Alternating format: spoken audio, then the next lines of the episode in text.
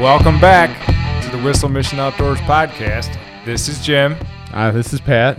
That is Pat. Good for Yeah. you. Oh wow. Good for you. Here we go again. You got anything interesting this week for me? Any, any interesting? Well, you- real quick, what did you do this week? You did a lot this week. I didn't do a lot. I did a lot in the last couple days. But no, pretty much I'm still kind of skunked. We landed some smallmouth yesterday, but we tried from last week. We were talking light versus temperature in the day type thing, and so we gave that a shot. I, I got no better result. You were out there hitting it hard though. I mean, Oh, I spent a lot of time. But we gotta were- admire your effort. I was on three different major rivers in Illinois over the last uh, 24 hours, and all I got was some smallmouth to show for it. You know, Yeah. Yeah. Well, I mean, that's not the end of the world though. You know, some action is action. You know, Going out too early or going out too late. Has anybody been saying anything like that the past couple of days? no, I asked some people what they thought on that, and uh, they're all like, "Nah, that's craziness." You know, I, I really do think it is craziness. I think but- it's craziness too. But uh, you know what? I thought it was worth a shot. Can't catch less fish than none. I'm, yeah, I'd, I'd try using bubble gum if somebody told me it worked right now. So that's about. Uh, we tried. It's funny because we were on the Fox River today, so we got stuck hardcore. So we really wanted to try to push upstream, and I'm not gonna say exactly where I was, okay? But we were trying to push upstream, and it got super shallow. And so, we're So- like, well, we'll just push the, past this little section, okay? Ended up we had, we had to drag, and I'm not talking about just like get out and do it a little bit. We had to drag the boat about hundred yards two different times. So upstream of the only boat launch that we know of, close. Okay. I I didn't tell you what river. oh I didn't tell you what river. I'm Wink, not spot wink. burning because I got a lot of confidence in this spot. But we had a, I was out with Evan all weekend, and so we had to literally drag that little deep V. You know that, that boat's not very big, but that that deep part catches everything. yeah. I think we learned our lesson about the deep V boat in Deep rivers. V, deep V for what I'm doing. I always bought deep V's because we were always fishing lakes, and now that I'm doing a lot more localized fishing. I got a treat coming. I'm not going to say that yet. That's going to be for a future. Once I know everything's solid in the game, well, we got a big treat coming when in the boat world, and it's gonna it's gonna be totally different to this It's gonna area. be it's gonna be pretty cool. So once this is a little more uh, closer to the event, then I will announce what it is. But we got we got a we got a special whistle mission boat coming. Okay. One thing that led to that special wh- whistle mission boat that is a tongue twister. Special whistle mission boat. Uh, but- uh, was me and him were both in the Kankakee plugging away at the six horse, and we were in this power neutral stage where we're going just as fast as the current, and we were looking at the guy next to us, and he's looking at us like, You're not going anywhere, dude. and so I actually had to get on the oars. I had to get on. I got ten foot whitewater rafting oars, and I had to pump to get that thing moving. And then we finally get up to like a mile an hour. you had to know? like get the oars moving at the speed of the river before they touch the water. and They just suck it out of your hands Yeah. and slow you down even more. that was we should not have been out there that day. But it was you still know. pretty funny, and it was a good experience, and it was a good lesson in boats because right after we got up there, you know, keep in mind there was two of us in the boat. Dude pulled up in a John boat, and he just raced that same stretch. Yeah, like nothing. He also had a much bigger motor, but no, that deep V when we were trying to drift back down, we almost got thrown into the wall. That's that keel on the bottom you can't overdo and strong current. So that's why we got major changes coming. Major. Let's just put it this way: the Midwest Power Drifter is for sale. I at the end of August, after we get back from that trip, that I'm going to win the new mic stand on. After we get that back from that, that that that boat is officially for sale. First come, first serve. Take it. And when you say take it, that almost made it sound like it was free, Almost. but it's not. I got a couple people asking about it, but anyway, so what? Uh, not that this has anything to do with outdoors, but what was your little thing they did to you for your CDL did this week? Oh, I got jerked around. I, this has been the story since the very beginning, but I- Illinois is tough. And you go to the, you know, they make a new COVID rule every day, so I can only be in the DMV for a certain amount of time, and they just kicked me right back out. After I, I could only take three of the four written tests that I had to take, and then I was in there for too long, so they had to kick me out and made me come back on Saturday. You got you got to love Illinois DMV stuff. God, they get the m- worst people Just- to deal with it. Ho- honestly like the people at this DMV I've met them before because I've been through this before and some most of them are actually pretty good people it's just the rules that they get put through that's pretty garbage so So I know you got screwed around with that, but what about any outdoor activity? yesterday after my little tenure at the DMV I went down to uh, meet up with my buddy Dan we were working on uh, getting our arrows ready and I was also working on climbing so I did a bunch of that yesterday even did a little scouting trip You tried the new climber, you said, right? Yeah. Oh, I, uh, so the new climber is a learning curve. Definitely, you can't just go out there on day one and know how to use it. And uh, So I went out there and I've I've been kind of nervous about how well this is going to work, and it worked great. So you just got to get the hang of it. That's all. It's about you're up to like half the speed of the tree stand now. Oh no, I'm gonna I'm gonna run right up that thing, and then I'm gonna be looking down at you while you're still putting your little straps on. Yeah, way, So no way. But uh, so how was how did scouting go? Scouting, uh, it's a very interesting area. The only one that we could walk. I feel like Illinois purposely doesn't mow certain areas that you could hunt that you would need to scout, but you can't scout them right now because you're just going to walk away with a bunch of poison ivy and ticks. Yeah, I know it's gonna be thick back there. It's insanely thick back there. Yeah, it, it- you know, once everything starts dying off a little bit, we're gonna be dealing with that with early season though. Yeah, so we couldn't do that, so we were checking out another area that was pretty close by, and the mosquitoes were just absolutely insane. Oh yeah, you get that wetland uh, just hanging out there. you Doesn't matter if you were wearing bug dope or not. It it was really bad. know. Oh yeah, some of those are like saber tooth mosquitoes. They just Yeah. go right through that stuff. And my uh, I, am not allergic to them or anything like that, but my where they bit me blew up real bad on my arms and stuff like that. And it- Yeah, we were we were getting a little bit on the Kankakee last night. but we did see a hen. Turns out you can't hunt them there anyway, but we did see a hen, so that was at least a little reward, you know, because I, I like seeing animals just as much as I like hunting them. You know, You're going. Are you going mountain biking tonight or not? I am, yeah. We're going to Payless. Is that that's why we're doing this at uh, noon?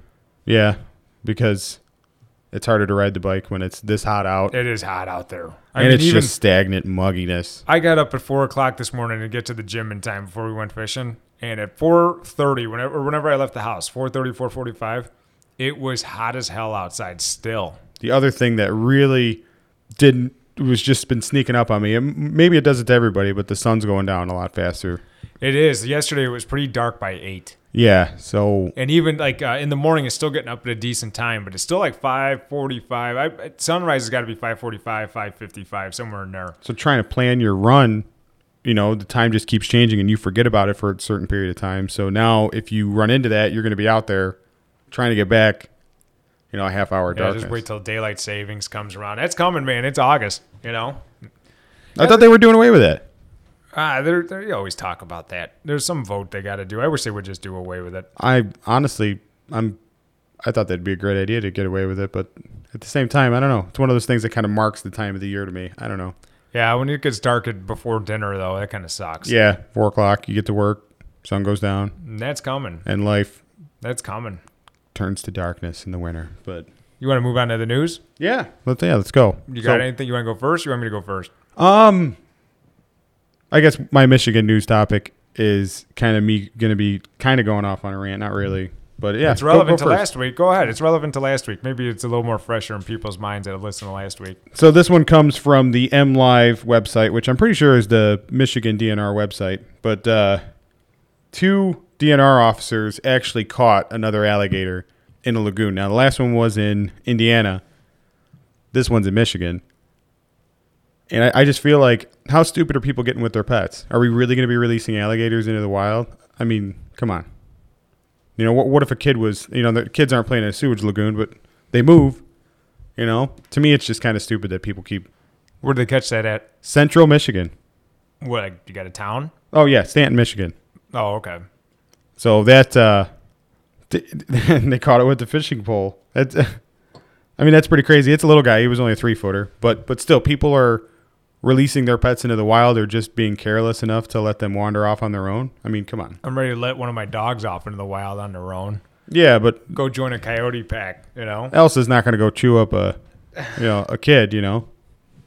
Is that all you got for that? Yeah, I, I mean, I, I guess this is just more of a public service announcement to uh, either keep a close eye on your pets, or if you don't want an alligator anymore, there's different ways to get ri- not get rid of them, but you know, either give them to somebody else who is going to take care of it, or I don't know, just not get an alligator in the first place. Maybe I don't know. So I'm going to do Wisconsin first. Okay. And this is from WSAW.com. And the title was Wisconsin DNR urges people to document their deer sightings. Oh wow, they're trying to map. So I guess this has been going on since 1960. Uh, it goes until September 30th. Oh, they're saying Operation Deer Watch will provide important data for deer management. The data goes into a fawn to doe ratio, which helps determine deer populations and their estimates on deer populations. and what they're going to tag. So then it says DNR uses this info for insight into reproductive status of herds and management around the state. And this helps them plan the harvest quotas and permit level recommendations. You can go to Wisconsin DNR and fill this out, but they want you to just report whatever you got. And it's- they're only caring until the end of September, you know, and this this will get them a better idea of, you know, what's going on where. And I got to imagine they didn't say it. This is just me speculating, but I got to imagine this is also going to help with the CWD. 'Cause, you know Wisconsin was kind of ground zero for CWD. I mean, they're just trying to. It sounds like they're just trying to get the bigger picture, which is good. Oh yeah, but I imagine because I mean they're testing that stuff everywhere. I ran into an Illinois DNR guy that was out, and uh, this was early spring, and he was shooting deer just testing. You know, Yeah, for CWD. they let him shoot it with a 308, a oh state issued 308. Yeah, I mean, do you really want you know the guy out there wasting time trying to run Eh. around get him with a recurve? He gets to shoot it with a rifle. You yeah, know, uh, but that's one guy, yeah, yeah. I actually ran into him on a job site too. and he's he's not he's not shooting it, you know in popular areas. I'm sure at the time, right? Like he was pretty. No, no. And he wasn't shooting more than I mean, 100 yards was the furthest, and I don't even think it was that far. 70 yards. You turn a bunch of people loose in a well-populated area like Illinois with Yes. the rifles. 308 zinging around. Yeah, bits of tree flying off as you're walking around. yeah. It's like the Fourth of July, and you know for the first week of, or uh, I guess when, when when do they do rifle season for Illinois? They don't do rifle season for Illinois. Now it's a special poll tag. I just don't know when it is. you mean shotgun? No, they actually have a rifle tag for Illinois now. Really? I didn't You got to know they did win. that. You got to win a lottery, yeah. Oh, okay. I don't- I'm, I'm assuming it's around the rut in November. And I'm, I, I think it's like there's some special public areas where they have it, and then it's also private land, but you got to be able to pull a permit for it. Hmm. Hmm. Yeah, interesting, right? What else you got for us? Um, this one's out of Indiana. I got it from the Tribune Star. You can find this article in a million different spots, though. Yeah, I saw that one was popular. Um, but the Indiana Department of Natural, you know, the Indiana DNR, uh, they want your ideas for fishing, hunting, trapping, and uh, you know all the other fish and wildlife uh, related regulations in Indiana, including special permits uh, regarding those topics. So uh, through September fifteenth, I'm reading straight from your article here, but it, because that, this is more of a, I don't know, I guess this is more of an announcement than you know, topic to talk about, but uh, Hoosiers can use a convenient online form to contribute ideas and provide input on issues the DNR has identified for consideration. And on this website, you can find this article really easily. You can go fill out this form if you're from Indiana and submit your ideas. I think that's cool. Is that Have you seen Hoosier- anything like that? It said Hoosiers only. No, I don't, Illinois don't care what you think. Yeah. You know? And uh, I could I could see Wisconsin maybe being something. I don't know. Wisconsin might be a little hard too, but Michigan maybe. But I think what Indiana, we're slowly so- finding out here is that the Indiana DNR kind of has their stuff are the together. good guys. Yeah. they're the good guys. Yeah, they definitely have. So far, everything I'm reading, they definitely are more organized than Illinois for sure.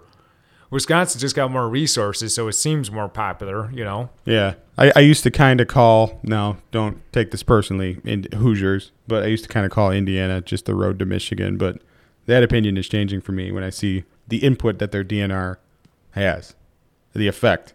oh yeah. Every time I look into it, they, they're always doing something cool. They're Like- doing something that everybody else should be following. What was it? Our article maybe two weeks ago where, where the Indiana, you know, they own this little 40 mile, 45 mile shoreline chunk of Lake Michigan. And they put, you know, a way higher percentage in. Oh, you're talking about the fish. Yeah. Yeah, that was when. That's when you slept in, wasn't it? Didn't I report on that by myself? I don't think so. I thought I did. Hold on, I got my notes here. Sleep in. Old Pat's in bed. Old Pat's in bed. I just can't, you know, you can go back and forth from shift to shift and be just fine every single time. And me, I'll be on the same shift and I can't wake up till you know, 10:30. I can't find it. I wonder if I just had that on my phone. I bet you I just had that on my phone. That's- so, moving over to Illinois. Moving over to Illinois. Now, this is a hunting I have no like interest in, but I know a lot of people do. So, all the pheasant hunting sites for this year are have been announced.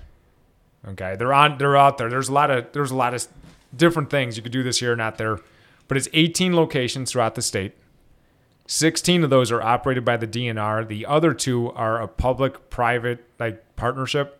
Oh, The online permit reservation system is open. You could officially put in for it. The DNR, IDNR permits are available online for $30 for a resident $35 for a non-resident. They have to be bought online.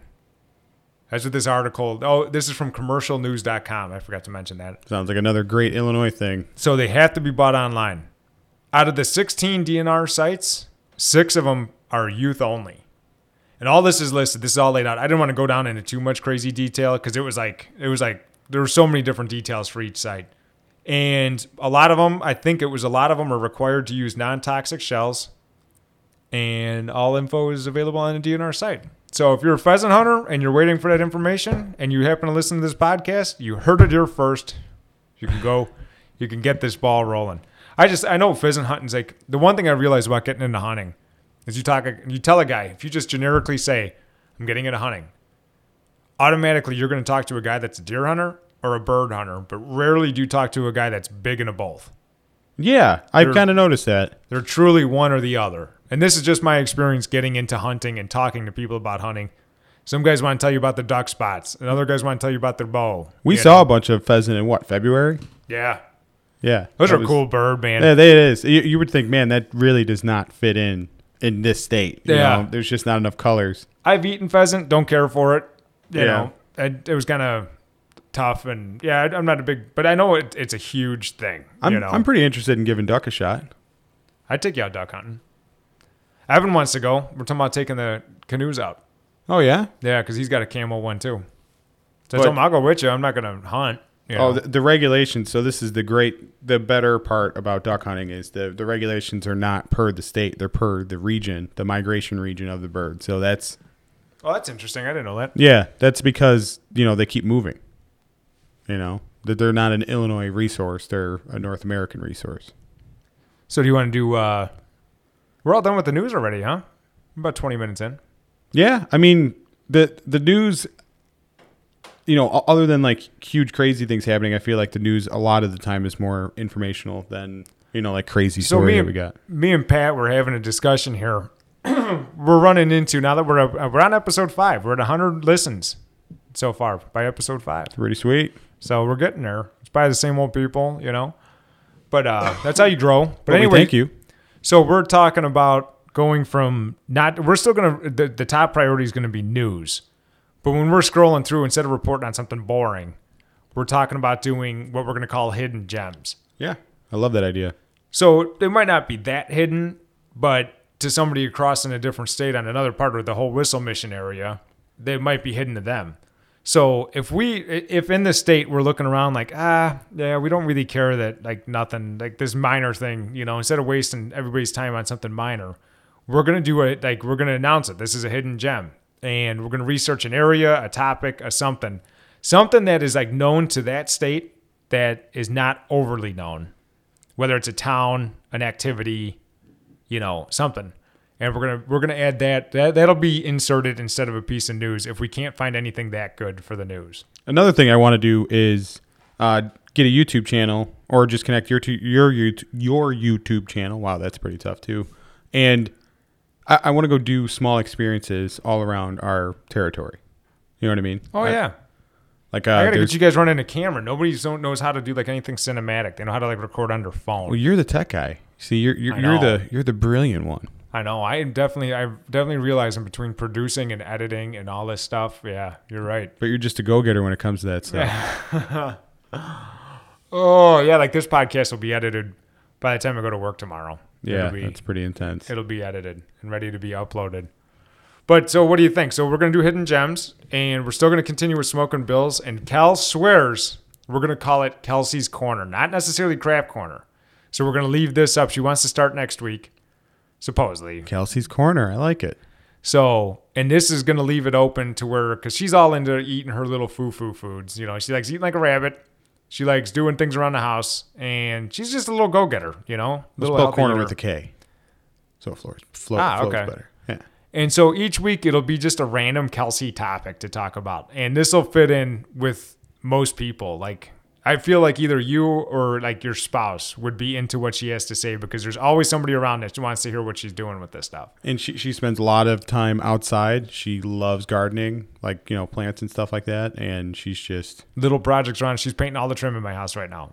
yeah, you know, and she's, she's, doing a good very job. busy girl. She's Very doing a busy good, girl. yeah. And not just that, but a nurse in two spots, you know? Yeah. That's- So she's got a lot of random things to say. She's just like, for some reason, she's intimidated about talking to the microphone about it. no, come on. That's what she said. She goes, "It's so stressful," and I'm like, "Just try it." So hopefully, hopefully not episode five, but episode six, we're gonna have something with Cal on it. yeah, it's, microphone is learning curve, and we're we're still figuring that out. Yeah, it is. Yeah, I, am I'm just starting to get Pat to talk mostly into the microphone. Well, see, I have this horrible fear of breathing into it. Like you know, you know. Yeah. I just don't. So now that we said all that, we're gonna move into smoking bills. Yeah, we're going to Smoking Bills. Can't wait to see what he's got. All right, here is smoking bills. Here we are with uh, well, I would say smoking bills, but I got to hit you with this instead. Tommy decided to come up with a new name for you. It Oh, boy. hasn't stuck. But Tommy texted me and said we should call you Bill Nye the Smoking Guy. Hey, I'm I'm definitely uh, I'm for it. I'm not against it. I think I like that better than smoking bills. I was trying to think of something that rhymes with uh, with Nye that has something to do with smoking. Is what I was thinking of. Bill Fry, the smoking guy. Bill. Fry, the smoking guy. So that's that's what I was thinking of. Let's do some brainstorming on that one. We can So improve that, it. that was a that's a Tommy thing. you Okay. know? So you bring you bring gifts. I got a bush light here, I bring gifts. I bring bush light. and I uh, tell me what this is. This was delicious. What do we got here this week? So that's tri-tip, but cooked a little bit differently. No, you used a different name. Um, well, we'll call it the Trisket. Okay. Um, it's a tri tip, like we did a couple of weeks ago, except this time I cooked it like I would a brisket. And it didn't take nearly as long as a brisket, which was phenomenal. This was about a five pound tri tip. Um, That's a lot bigger than the last one, isn't it? uh, it's no, about it's about the same. This one was unseasoned though, so this one I bought just raw. Like it was just a regular old tri-tip. It didn't have the pre-marinade or anything on it. I prepared it just like I would a brisket. Uh, I put the, I have this powder that I use. It's, it's called uh, I forget the company that makes it, but it's just bit, uh, brisket pepper. So it's a mix of salt and coarse black pepper, and it's it really puts a nice crust on it. So what I did is I pulled it out of the fridge, obviously, for about an hour before I was going to start to cook and I heated up the smoker to 225. We used oak pellets this time, Jim. Good old oak. It's my go-to. So I smoked it for about two hours till it got to internal temperature of 140. Now, normally I'd pull it off at this point on a normal tri-tip because that's when I would slice it and it would be pretty much medium rare. We're going for more of a brisket texture this time, so I pulled it off and I wrapped it in foil. All the juices. You should have seen the puddle of juice when I pulled it off.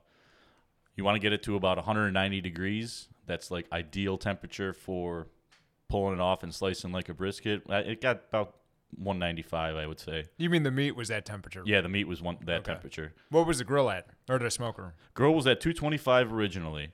So once I wrapped it in uh, foil, I cranked it up to 300 just to give it that nice, uh, Burn. yeah, that nice burn to it. Plus, it cooked it a little bit faster, which I was happy about. But you should have seen the puddle of juice that was in the bottom of this the, the foil. Oh, it was phenomenal. And after I pulled it off, let it set for about hmm, about an hour before I sliced it. Let it sit in its juices and reabsorb everything. And I did think it, it? Did turned it? out Did a pretty good. lot? When did a lot disappear after that happened? What do like, you mean? so you unwrap it, you see all the juice. Yeah. You wait an hour. Is it still the same amount of juice, or is it? Oh, it's still the same amount of juice. Like all the internal juice just kind of reabsorb into the meat. oh, okay. So it won't actually take it out of the foil and put it back in the meat. No, no, no, no. Okay. But no, I think it turned out pretty good. I, I know you said that you prefer the other way of uh, other way of cooking it, but this I was a didn't say good I little- preferred. It was just uh, if you asked me which one's my favorite, like I the only the only thing is that it was different is the the the crust that was on the last one. Yeah, so this one I didn't reverse sear. So this was just a straight up smoke, um, smoked and wrapped. I think it's fantastic. I didn't say anything. I, trust me, that was that's very good. No, it was good. Yeah, I think it turned out pretty good. I just noticed every steak like I got from a restaurant I like is like Gibson's. You know, Yeah. they put a crust on it. Yeah, but And the, it's that salty, like it just feels like they coated it with road salt and made it nice and crispy. And Oh, it yeah. just, I just for some reason I love that. I like that on the original tri-tip, like the ones that are pre-marinated that I get. Do a little smoke on them and then reverse sear them. Those turn out pretty good. This time I was just going for more of a brisket esque taste, uh, maybe like a poor man's brisket. I guess. Is you this wanna getting ready say. for the brisket or just cause? This was just kind of getting ready for it. I wanted to try this rub that I used last time, and We're down to like three weeks from that brisket you keep down talking to about, about. three weeks. Yep. Burkott's actually has brisket on sale right now for three ninety nine a pound, which is actually really cheap for brisket. They didn't. I was there yesterday, and they only had like twenty pounders, seventeen pounders, and I'm looking for more like a fourteen pounder. That's, That's still a a lot, lot of of meat. Yeah, yeah. The good thing about brisket though is you can vacuum seal it and freeze it, and it freezes w- very well. Man, you ought to get a sponsorship from this Burkotts. I really You know? should. I love Burkotts, if Burkotts. you're listening, this guy is advertising for free for you. All these recipes they could do with your stuff. So sponsor this guy. I buy all my meat from you. I'm, I'm sure everybody could hear the thunderstorm going on outside. Yeah, so right. If they could pinpoint when this was, you know, we're it's on Sunday and there's a thunderstorm going through, so you know when we're recording this. yep. I actually bought. I actually grilled up a uh, chicken yesterday that I got from Burkotts. Their Amish Farms was on sale. I bought it, it was like nine dollars for a whole chicken. Nice. Cook that over the charcoal grill at indirect heat. That was that turned out pretty good. That's going to be my meal prep for the week. Carve that up and it'll make some pretty good sandwiches. Nice. So you called this the Trisket. This is the Trisket. It's a Is this- tri-tip brisket. Is this a is this a Bill Nye the Smoking Guy recipe or is this something This was something that I had seen online and I kind of modified the recipe hmm, ever so slightly. So when when somebody listens to this they're going to be like, "Oh, I know what a Trisket is," or is this kind of a a, a rarer thing? I mean, I never heard of it. I've never heard of it either before this week, so that's why I wanted to try it. I thought, oh man, this would be a good little this would be a good little experiment on a Sunday when I have the day off finally. Yeah. Yeah, you've been killing it. I know it. Yeah, it's been been working a lot. Yep. I know It is what it is. I It's that know time of yesterday I year. saw you worked a half day or so. Yeah, it is what it is. It's that time of year. Make- so that's, make- that's it. So that's all I got for you this week. I've actually got something on the smoker right now, but that'll be. Uh, I know you were kind of in a rush to get her. yeah, I wanted to. He's like, "Can I do my segment? I got something going. I don't know when it's going to be done." I'm like, "Come on over." So Yeah. we're- we're hurrying this through. I got something that'll be. Got something on the smoker right now for next week, so we'll we'll see how it plays out. Hopefully, oh, it this is turns gonna be out good. this, this is gonna be smoke and bill segment next week. This is going to be Smoke and Bill segment for next week. I'm doing it this week, a week early, because I wasn't quite sure how it was going to turn out. So Could you give us a, a hint of what kind of meat it is? Don't give us the whole thing you're doing, but just is it, it- what kind of animal is it? it's pork. It's pork. Okay. It's pork, and I've been I've been prepping it for about twelve days now. So I, I, that gives you a little bit of a Twelve hint. days. Yeah, about twelve days. The same piece of meat you've The been same working. piece of meat. Yep. oh, so you're excited about this? I'm really excited about this. I'm hoping it turns out. oh, well. I know what this is. Yep. I know what th- I know exactly what this is. Okay. So Yeah, I saw this thing already. we'll leave you on a little cliffhanger for next week for the Smoke and Bill segment for next week. If she turns out good, we'll report back on it either way. Oh, I want to hear a bad one. Like, man, I put this thing on and it was terrible. It was dude. I, I fed that shit to the dog and he spit it up. so that's all you got for us. That's all I got for you. Uh, thanks for having me. And uh, Oh, yeah, thanks hope- for doing this segment. I really do appreciate it. Supposedly, your sister is coming on next week. She's going to bite the bullet, and she's got a segment. and Really? we're, we're just going to call it. Pat named it called Kelsey's Corner with a Kelsey's K. corner. Yeah, I like it. So with her segment, it's going to be. It could be a DIY project. It could be a health tip. It could be Okay. a food tip. You know, like she eats like a rabbit. You yeah, know, right. So it's good. we're kind of leaving it open ended for you know how Kel does Kel things. So Yeah. that's hopefully next week we're going to have one more segment to add to this. you Perfect. know? That'd be awesome. I look forward to hearing what she's got for us next week. Well, I guess we'll talk next weekend. Thanks a bunch. Yeah, thank you for having me. And that was Smoking Bills. Thank you, Bill. Thank you, Bill. Appreciate it. I, I like how he does that every week for us. He's He's got good stuff. He does. He's, He does he's have real good. good stuff. And he's he's big into the uh, he's big into the beer thing when he does this. So he really enjoys it. Oh, he he de- definitely washes all this down with some bush lights. Yeah, that's Some old lattes. some water. Some barley pops. Yeah, I had my fair share of barley pop last night. Anyway, so what about you? Did you tiny flies this week? I did fly some ties. Yes, you heard fly that. some ties. Fly some ties. Fly some ties this week. So I got these. Uh, I was tying. These are these are kind of somewhere between the bass size, like large bass, and like up to I would say a muskie, maybe a little smaller. More stuff to get you frustrated at the end of August. But I noticed I didn't really have a whole lot of big ass poppers, so I got these howitzer heads. And I tied a black one and I tied a chartreuse one. I wanted a bright and a dark. I don't really care too much about like specific colors. I like light and I like dark. Man, those things look better than store bought. You like them, huh? Yeah, you, you do a really good job with that. You have you must have the finesse and the artistic value to Eh, maybe I just I just know what I want and I know I can't really buy it. At least for a decent price, I couldn't buy it. That's how I got back into tying. Remember, I was doing this as a kid. And Yeah. Just kind Oh, of yeah. gave it up and then got back into like now I'm doing it like for larger fish. And it's like, man, these flies are expensive. I might as well just tie these things. So that's what I've been doing. But I got these howitzer heads with a, a, a chartreuse one and a black one. Man, they pop. We've always been interested in making our own lures. Yeah, I still right at your feet. I got a wood lathe. Oh yeah. Remember, I bought that wood lathe for making musky stuff. I never, I tried it a couple times, didn't turn out too good. and now he's completely switched gears into Just this year, just this year. Next year, next year it's gonna be all rounded. I'm gonna, it's gonna be a lot of stuff. It's just this year I dedicated my entire life to fly fishing. because you're you're probably the best bait caster that I know, at least. Really? Not, You not that think so? bait casting is some insane talent. Oh, absolutely. I, a lot lots of people have problems, but you put the you put the time and the work in to get past those problems. Oh, Better yeah, I than haven't anybody. had, I, I wouldn't even say I've had problems for several years now. You know, And those of you that aren't familiar with bait casting, there is a pretty decent learning curve if you're throwing light stuff, and Jim can do that very well. I And appreciate He that. could drop that right in your lap. Yeah, that was very nice of you. yeah. If you're if you're five boat lengths away in another boat, Jim can drop that right in your lap. Or if you're drinking a can of beer, he can drop it right through the pop top and just pull that right away from you. I He's- appreciate He's that. good. Pretty good with the fly rod too. I appreciate that. So I, I got that 11 weight in. I'll do a full review on that later, but man, that thing's hard to throw. It's hard to throw. But I got a different thing I want to talk about. Okay. hear totally, it. totally. We're going to switch gears a thousand percent here. Okay. Let me just put it into fifth gear. Okay. So, so I started really, really researching my broadheads for this fall. Okay. And I said I was going to go full fixed. You can get me lost for two hours on this, by the way. So don't. But I just want to, I just kind of throwing this out there. I wish somebody would email us in with an opinion. Somebody, so I was talking to Dana. And by the way, Dana's more than interested in coming on this podcast. Oh, Dana's awesome. Dana is so awesome, and she's an awesome bow shooter, from what I hear too. Yeah, well, she's sponsored by this company I'm about to tell you about. So I told her, I said, I really kind of want to save her till we have a few more listens. You know, if, if this does get a little more popular, or at least until hunting season, because she's like a she's a top notch bow information. You know, bow hunting, And bow she keeps shooting. it simple too. She doesn't dive too far into the weeds where it just confuses you. She just keeps it simple, and she gets results. So I walked into the archery shop and I told her, look, I'm starting a shop for broadheads now. Um, you know, I, I got some, I got some fixed blades now. I forget what they are, but the one she showed me that I, I'm, I'm, I said I wasn't going to do mechanical. I, you know, I said I was going to do fixed, but I'm very interested in these Grim Reaper hybrids. Have you seen them?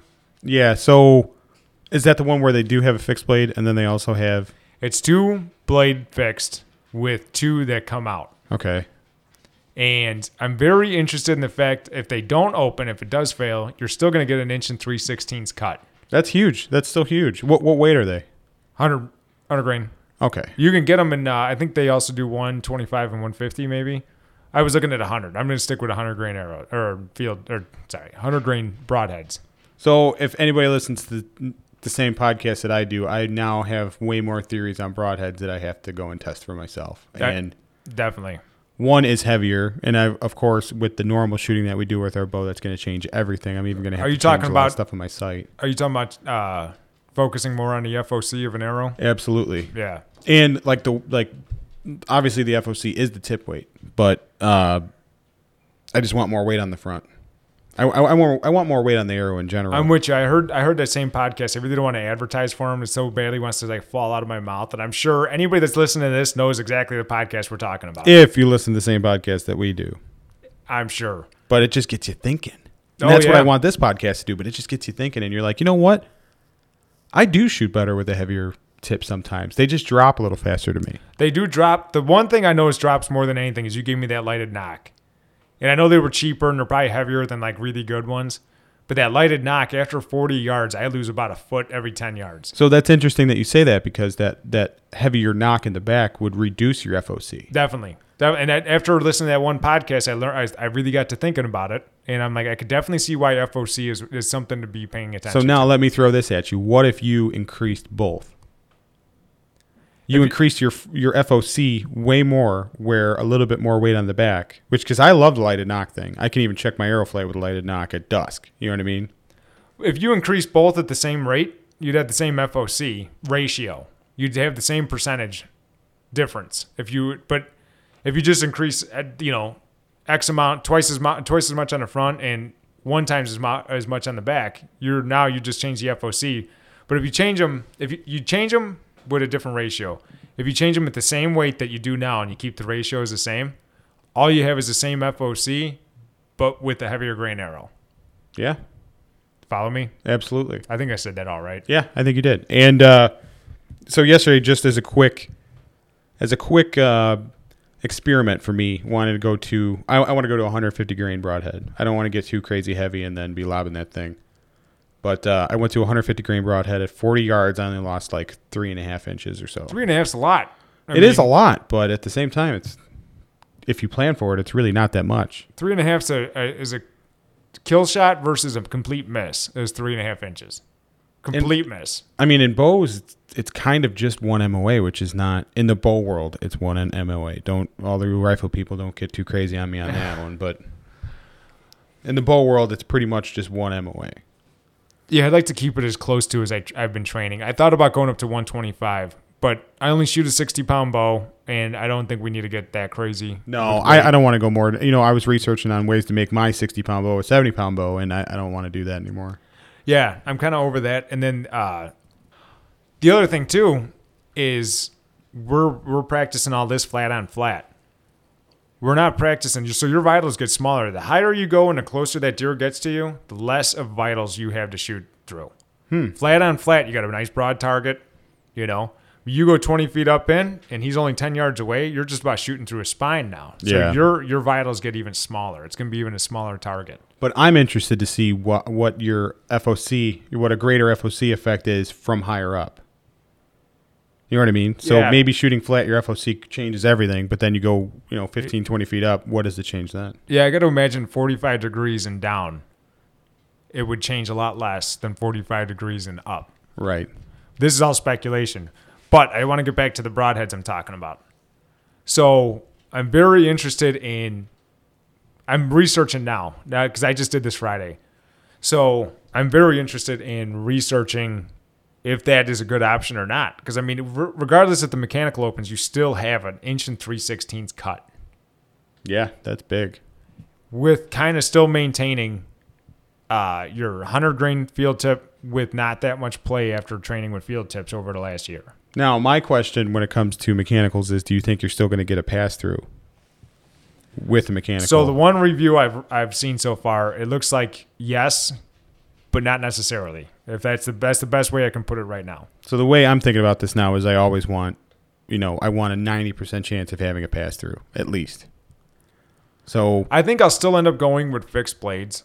Um, so Dana told me to check out these annihilators too. He, she says if you want a fixed blade, a lot of people are doing it. These are fixed solid blades, so these also play with the wind a lot more. So if you're shooting into the wind, or s- even worse, side wind, I'd take into the wind over side wind any day. You got a chance of the wind playing with it, you know. But supposedly these annihilators bore a hole like a drill bit. You know, they spin and they actually bore a hole through it.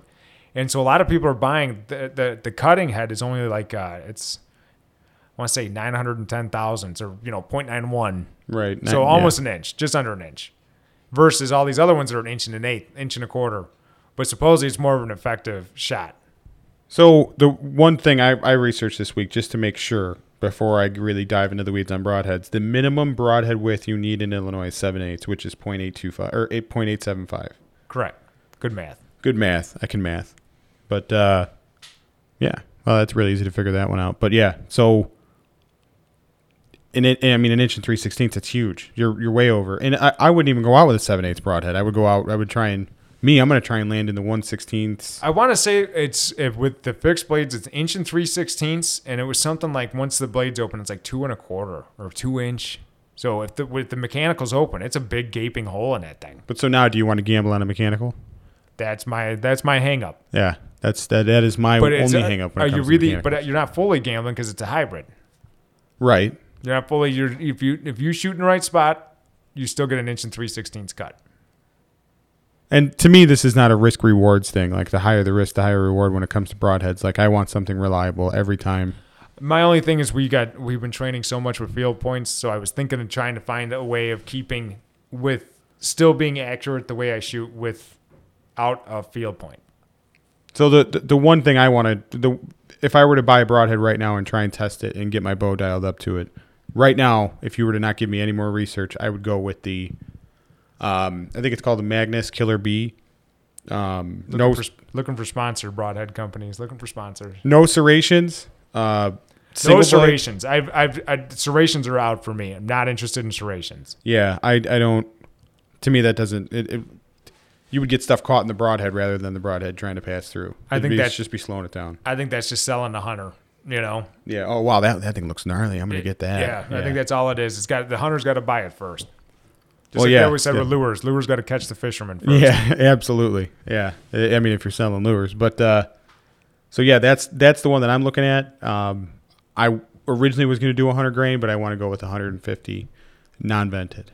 So within the next month, I'll have a better answer for you. But I just want to say that's where I'm at looking at broadheads now. I'm actually I'm I'm very very close to buying these hybrids and getting good with these hybrids. And uh, in the next two months, th- we're going to be going through a little broadhead journey here because uh, I feel like that is the number one thing when it comes to hunting is your aero science. Well, we're getting to that we're getting to that time of the year where it's gonna be it's gonna be like serious go time. you yeah, know? only shoot broadheads. That's that's kind of where I'm going to be in the next couple weeks. Oh yeah, but I mean, really getting serious on what we're gonna be using. You know. Yep. We could have spent all summer with it, but I didn't want to like wear myself out by the time the fall came. So I kind Yeah. of wanted to do my fishing all year, and then yeah, it's now- like playing baseball in December. You're not looking forward to it in April. Right. Right. So that's. I just wanted to bring that up. I know uh, you got a little something for us. right? Yeah, I'm gonna I'm gonna talk about my mountain bike. I thought you had more than one. Oh, I've got three. Talk about three. well, I- I'm gonna talk about the evolution leading to my one that I just love. Okay. So yeah, I'll go so with. where does where does this story in the beginning? okay, in the beginning, I bought a large frame 29 inch hardtail, which is the one that you have now. And Awesome bike, love it. I've always been a small bike guy. I've always had a small bike when I was a kid. I got you know, so I've just gotten used to riding a small bike, and you can throw them around a lot easier. So, I went out and I bought this bike thinking it would be, you know, the cat's meow, and I didn't like it. I felt like I was riding a bicentennial bike. It's a 29 inch large frame. I felt like for me to get off of this thing, I'm gonna have to jump and then Brad also has a 28 inch insane. hit my parachute and yeah no it's 20 it's 30 shut up give me some credit man um, so then i went out i gave that bike to jim went out and i bought myself a 27 and a half medium frame hardtail and i loved it Up Now, and- hardtail for us idiots. Uh, a hardtail is no rear suspension under yeah the no seat. rear suspension and so i- if you're doing more technical stuff it's a bouncier ride it's a way bouncier ride and it's a little bit harder to control but they're way more versatile in terms of what you can do with it where you can ride it that kind of stuff So I rode that bike. I've got a million miles on that bike. It's my I would still tell you it's my favorite bike up until probably last year. And now I'm even kind of looking to sell it, but um I'll give you 20 bucks. 20, yeah. Mm, Yeah, okay, sure. Yeah. 20 bucks to look at it? Couldn't even buy the tube uh, for 20 bucks for that bike. No, you could buy a couple tubes for 20 bucks. Oh, okay. But uh, so I love that bike. And then this was a long time ago, but they had the sale going on this bike that I'd been eyeballing, just kind of pipe dreaming about. And then my local bike shop was closing down, and they were get, they were just liquidating. So they they had this thing for I think I think it was forty percent off. And the guy said, if you got cash, you could just come in here and buy it for that price. So I just rounded up all my cash, went and bought this bike, rode it, liked it in the beginning, but as I kept progressing with my hardtail, I liked it less. And I just kept riding a hardtail more because it was just too much for me to go out and try and figure this other bike out. So that that bike, the full suspension is a giant anthem. It's more of a cross country full suspension, doesn't have a, like a whole bunch of travel, but uh, it's perfect for around here. Now, now I'll tell you why I think it's perfect for around here. So it was a large frame bike, 27 and a half. Don't want to bog you down with all the specs too much, but uh, No, go ahead. I mean, is, it- is it useful knowledge or no? yeah, absolutely. I, I think I think large frame bikes pretty much apply to people who have over a 32 or 34 inch inseam. Okay. To me, I'm at 32. now me, I am like 90% torso and little little tiny legs. So Yeah, because that bike you gave me, that I have no problem with that bike. Bill loved it. He's a little taller than me. And what, what's your inseam? 32. 32? Yeah, so don't give me too much crap. 32 inch inseam. I'm just a 30. It's even a little long sometimes. But uh, so anyway, I got this bike and trying to ride it in certain situations was like impossible. So I tried to make all these changes and it's slow evolution, but I got a different um now I can't think of what they're called, but it's a different headpiece that holds your handlebars and uh, stem. I got a different stem. This stem was reeled down low and forward, which is hard for somebody who's riding a bike that's a little too large for them, you know. But I'm a budget buyer, so that's what I get. And uh, my my other our other brother Joe recommended that I try and just change the stem, maybe make the stem a little shorter, make it a little more maneuverable. So I did that. I actually got one that comes back and up. I started riding that bike again, and it was awesome. It was like everything changed. I could ride that thing for hours and hours and hours. And then I started diving more into the weeds with tires, and I'm thinking I'm going to put big nitty gritty tires on this thing. I did that. I got tires that were too wide for 19 rims, and uh, yeah, and I had serious problems with those too. The light bulb effect, where the tires just kind of rolling around, causing a bunch of resistance. And uh, so I, I went and I bought 35, i- 35 millimeter wide rims, which is huge. That's borderline fat bike stuff right there. We all know fat bikes are the only real bikes. Yeah, who, We who know all that. knows that? Everybody, everybody in the world, anybody that hears this podcast is like, uh, remember, if you can hear this podcast, you could be on it. No, you have to be a diehard fat bike guy to even just be a fat bike guy. Oh, they're the best bikes there ever made, No, ever But- made. So I got these, and now I have the opposite effect where it's not a light bulb enough. So it's a very, it's a stiffer ride, but man, you get crazy traction when you're going straight and even a little bit of cornering. I'm assuming by light bulb you mean the shape of the tire versus the rim. Absolutely. So Okay. if if the screw in part of the light bulb was the rim, the the light bulb would be the tire. If yeah, you were to the look at it radius from of the tire, where the part that actually touches the ground. right. So now I have a less of a light bulb effect where mine just looks like a rectangle instead of a light bulb. I've got this huge rim on the bottom and just the arc over the top of the rim. Now it's not quite exactly like that. There is still a little bit of a light bulb effect, but it's not. The MTB world would call me crazy for doing what I did, but I love it. It is the most reliable thing. You don't pop a bunch of tubes, and it, it's insanely reliable. That rim is so stout. So this is this is pad approved. This is pad approved, but if I were to do it again, I'd probably buy a 30 just for just to get a little bit more of that light bulb effect. And I don't run tubeless. A lot of guys run tubeless. I don't. Uh, that's just a preference thing. I've seen people who run tubeless have a lot of problems just getting their bike ready to go. And I, I me, I want reliability. I want to just hop on that sucker and go. So give me a rundown here. So I kind of I, I, I guess I didn't follow along. What are- what three bikes do you have? Um, I also have a so we, we have the hardtail, Give it like brands. You got, so I- th- th- my hardtail is a James Dragon. It's a chromoly frame, which is kind of odd for bikes nowadays. But I, I liked how I looked old school and stuff like that, and I wanted you know something super dur- super durable. So that was my main squeeze for a long time. And uh, then I got this giant anthem that's also 27 and a half. I'm a 27 and a half guy. I can't change my mind about that. Um, because of that bike that I got from you, that feels like a bicentennial bike. Everybody says, "Oh, well, 29 gets more rollover and all this stuff." So, so what kind of bike is that again? Say that again. uh, yours? No, yours. The one you. Uh, Giant Anthem. That's the name of the brand.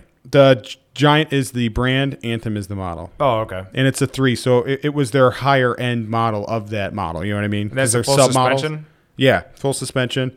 It's got a Rock Shocks, which hopefully one day I can get a sponsorship from Rock Shocks. Don't think that's going to happen, but that that's never my know. fork.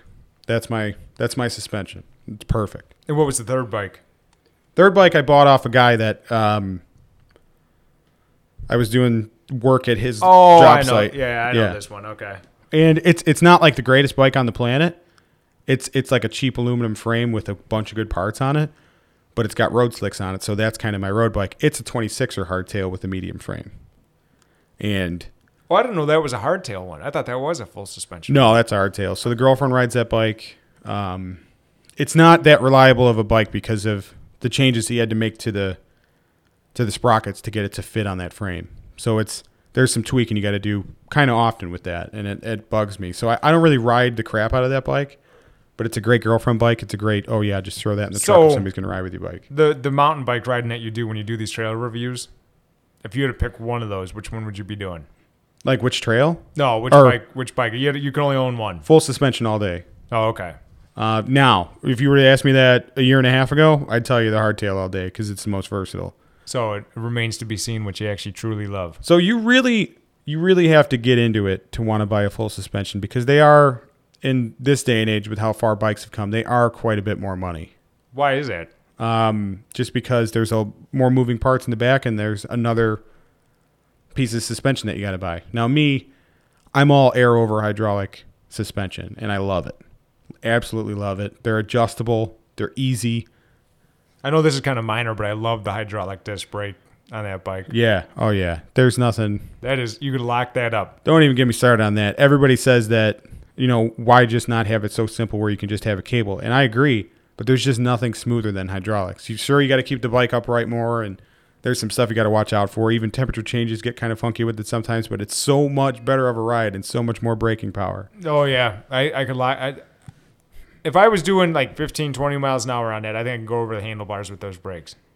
By And it's a locking them up. it's a plug and play thing. You can kind of put that wherever the hell you want, you know, and on your controls, and, you know, on your brake controls, all that stuff. So I love it. I absolutely love it. So so for the kind of mountain bike that that you when you're giving us the re- trail reviews, if you had to choose one for all these trail reviews so far, it would be the full suspension. It'd be the full suspension. That's a giant Anthem 3 from I think 2014, but I've made so many changes to it that It's kind of a last decade bike. it's kind of like yeah, just the frame is what you're, you know. Yeah, every piece came from a different year. Yep, pretty much. That's Yeah. like Johnny Cash. Remember Johnny Cash's song Yeah. "One Piece at a Time." one piece at a time, yeah. But and I, I have had some problems with the full suspension that you definitely wouldn't get with a hardtail. Like, Uh suspension parts coming loose and stuff like that. oh yeah, I imagine that that's that's just you not checking it as often as you should. Yeah, I you should really check that kind of stuff if we're talking like Uber safety. You got to check that stuff every ride. But I, like I said, I just want to toss my bike in the truck and go. I don't want to be working on it for half an hour because that's going to make me ride less. I know when I'm in the boat and I don't have the motor bolted to the transom. Mm-hmm. And every now and then I'm thinking, I am so happy I checked these clamps for the, you know, clamping onto the transom, those screws, those bolts, or whatever you want to call them. Because some of these are like a turn and a half. I'm like, this son of a bitch would have jumped off the back of this thing, you know? So I could definitely see where you neglect checking simple things. You know, I totally can sympathize with that. And one thing before people really lose attention on my little mountain bike segment here is I got asymmetrical rims.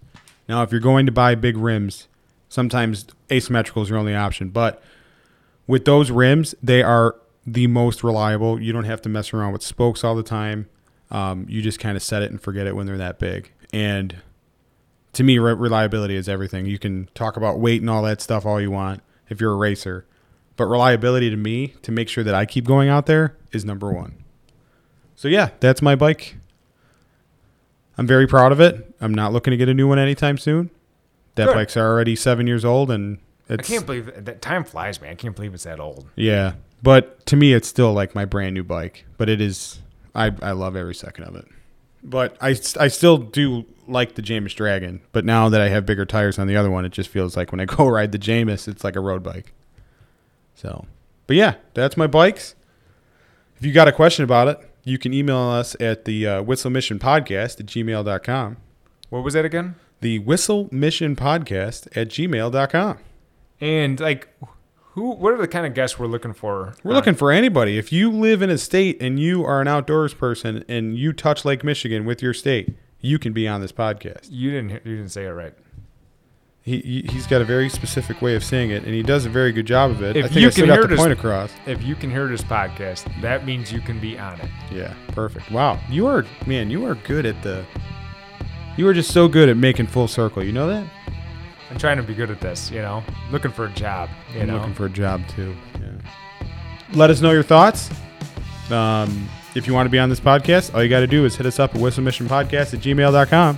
if you can hear it, you could be on it. Don't be shy. Don't be shy. So we're gonna. We're, we're at hundred. We're at hundred listens. I don't think this thing registers all of them. The little site we use to monitor all this, but we're we're averaging about 25 listens an episode right now. And with this time of year, we also want to hear your input on hunting.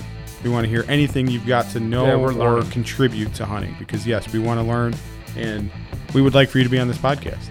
So hit us up. So, what will that do it for today, Jim? I think so. You sure you got nothing else? No, I'm good. I don't want to torch all my information. So for just next a, week. just a recap and uh, kind of bring this all back together. Okay, so we got Wisconsin DNR urges people to document their deer. You can pheasant hunt. All those spots are out in Illinois. Alligators in Michigan. Stop Um, doing that. yeah. Indiana DNR wants your input. And yeah, that's all I got. That's our that's our little ending there. if, if you're a Hoosier, I- Indiana wants your input. Yeah, if they don't you're, care about us. If you're an Illinoisan, Fib. They call us fib. A fib, yeah. Okay, You're a yeah. fib, they don't I wonder care. what that stands for. But um, yeah, they don't care. So about anyway, it. listen to next week. Thanks for listening to this episode. So Thanks again, guys. Hopefully next week we'll have uh, Kelsey on. You know, Kelsey's Corner with the K. Kelsey's corner with the K. All right. See you next week. See ya.